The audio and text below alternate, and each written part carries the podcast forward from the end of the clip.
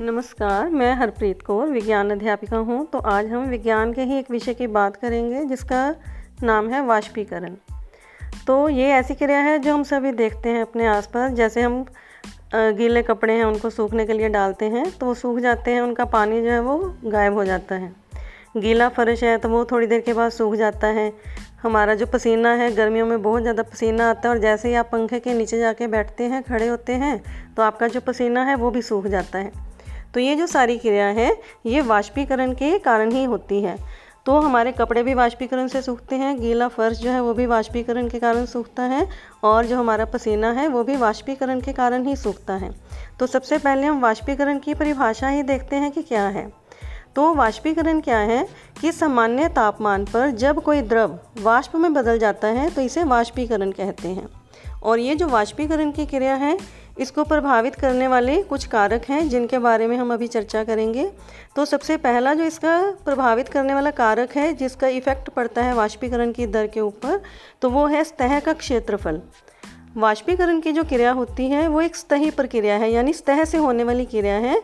तो अगर सतह का क्षेत्रफल बढ़ जाता है तो वाष्पीकरण की जो दर है, वो भी बढ़ जाती है। तो आपने अपने घर में देखा होगा कि जब हम कपड़ों को सूखने के लिए डालते हैं तो उनको हम थोड़ा फैला कर डालते हैं ताकि वो अच्छे से सूख जाएँ। दूसरा इसको प्रभावित करने वाला कारक है तापमान। जितना अधिक तापमान होगा, उतना ही अधिक वाष्पीकरण की जो दर है, वो तेज़ हो जाती है।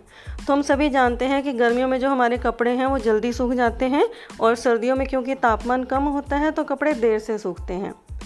अब उसके बाद तीसरा जो कारण है, वो है आर्द्रता। तो आर्द्रता होती क्या है कि वायु में जो जल वाष्प होते हैं, उनकी मात्रा को आर्द्रता कहा जाता है। तो वायु की जो आर्द्रता है वो जितनी अधिक होगी, यानी पानी के जो जल वाष्प हैं, वो हवा के अंदर जितने ज़्यादा पहले से होंगे तो वाष्पीकरण उतना ही कम हो जाता है।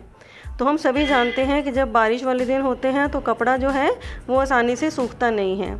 इसके अलावा, जितना भी हम देखते हैं कि अगर आर्द्रता वाले दिन होते हैं तो हमारा जो पसीना है, वो भी आसानी से नहीं सूखता है। तो इसीलिए जब बारिश के बाद वाले दिन होते हैं, वो थोड़े चिपचिपे से होते हैं। इसके बाद वाष्पीकरण को प्रभावित करने वाला जो चौथा कारक है, वो है वायु की गति। तो वायु की गति जो है वो जितनी तेज़ होगी, हवा जितनी अधिक तेज़ी से चलेगी, वाष्पीकरण उतना ही बढ़ जाता है। तो तेज़ हवा में हमारे जो कपड़े हैं वो जल्दी सूख जाते हैं।